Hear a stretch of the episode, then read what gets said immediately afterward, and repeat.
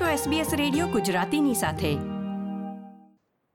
Australia તથા ભારત વચ્ચેના કરારમાં વેપાર ઉદ્યોગો સરળતાથી વેપાર કરી શકે તે માટે વિવિધ નિર્ણયો લેવામાં આવ્યા છે. આ ઉપરાંત વ્યક્તિગત રીતે પણ તેનો લોકો લાભ મેળવી શકે તે માટે અમુક અન્ય જાહેરાતો પણ કરવામાં આવી છે. ઓસ્ટ્રેલિયાના minister for trade and investment Dan તેહાને જણાવ્યું છે કે બંને દેશના શિક્ષણ તથા પ્રવાસન ઉદ્યોગ અને વિવિધ સર્વિસને પણ કરારનો લાભ મળશે. વ્યક્તિગત ધોરણે ઓસ્ટ્રેલિયા તથા ભારત વચ્ચે બીજી કઈ યોજનાઓની જાહેરાત કરવામાં આવી છે તે વિશે માહિતી મેળવીએ. SBS ગુજરાતી રેડિયો પર મોબાઈલ પર અને ઓનલાઈન. ઓસ્ટ્રેલિયા તથા ભારત વચ્ચે મોટા વેપાર ઉદ્યોગો માટે કરવામાં આવેલા કરાર વચ્ચે વ્યક્તિગત ધોરણે પણ પ્રતિભાની આપ લે થઈ શકે તે માટે જાહેરાતો કરવામાં આવી છે. પ્રોફેશનલ સર્વિસ શિક્ષણ તથા પ્રવાસન ક્ષેત્રને તેનાથી વેગ મળશે.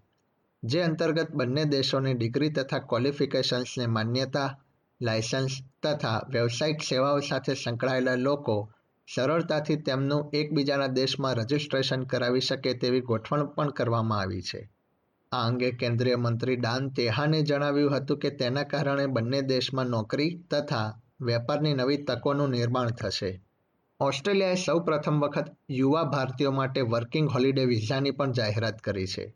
જેના દ્વારા તેઓ ઓસ્ટ્રેલિયા આવી રજાઓ ગાળી શકશે તથા નોકરી પણ કરી શકશે.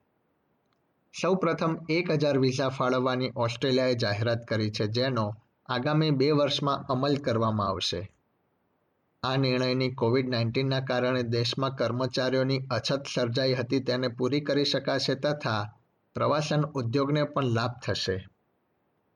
દેશના એસટીઈએમ અને આઈટી વર્કફોર્સ પ્રતિભાની કમી પૂરી કરી શકે તે માટે ભારતીય વિદ્યાર્થીઓ ફર્સ્ટ ક્લાસ ઓનર્સ સાથે બેચલર ડિગ્રી મેળવશે.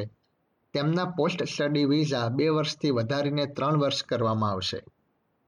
સાયન્સ ટેકનોલોજી એન્જિનિયરિંગ તથા મેથેમેટિક્સ અને ઇન્ફોર્મેશન્સ એન્ડ કમ્યુનિકેશન ટેકનોલોજી સેક્ટરમાં અભ્યાસ કરનારા વિદ્યાર્થીઓને તેનો લાભ થશે.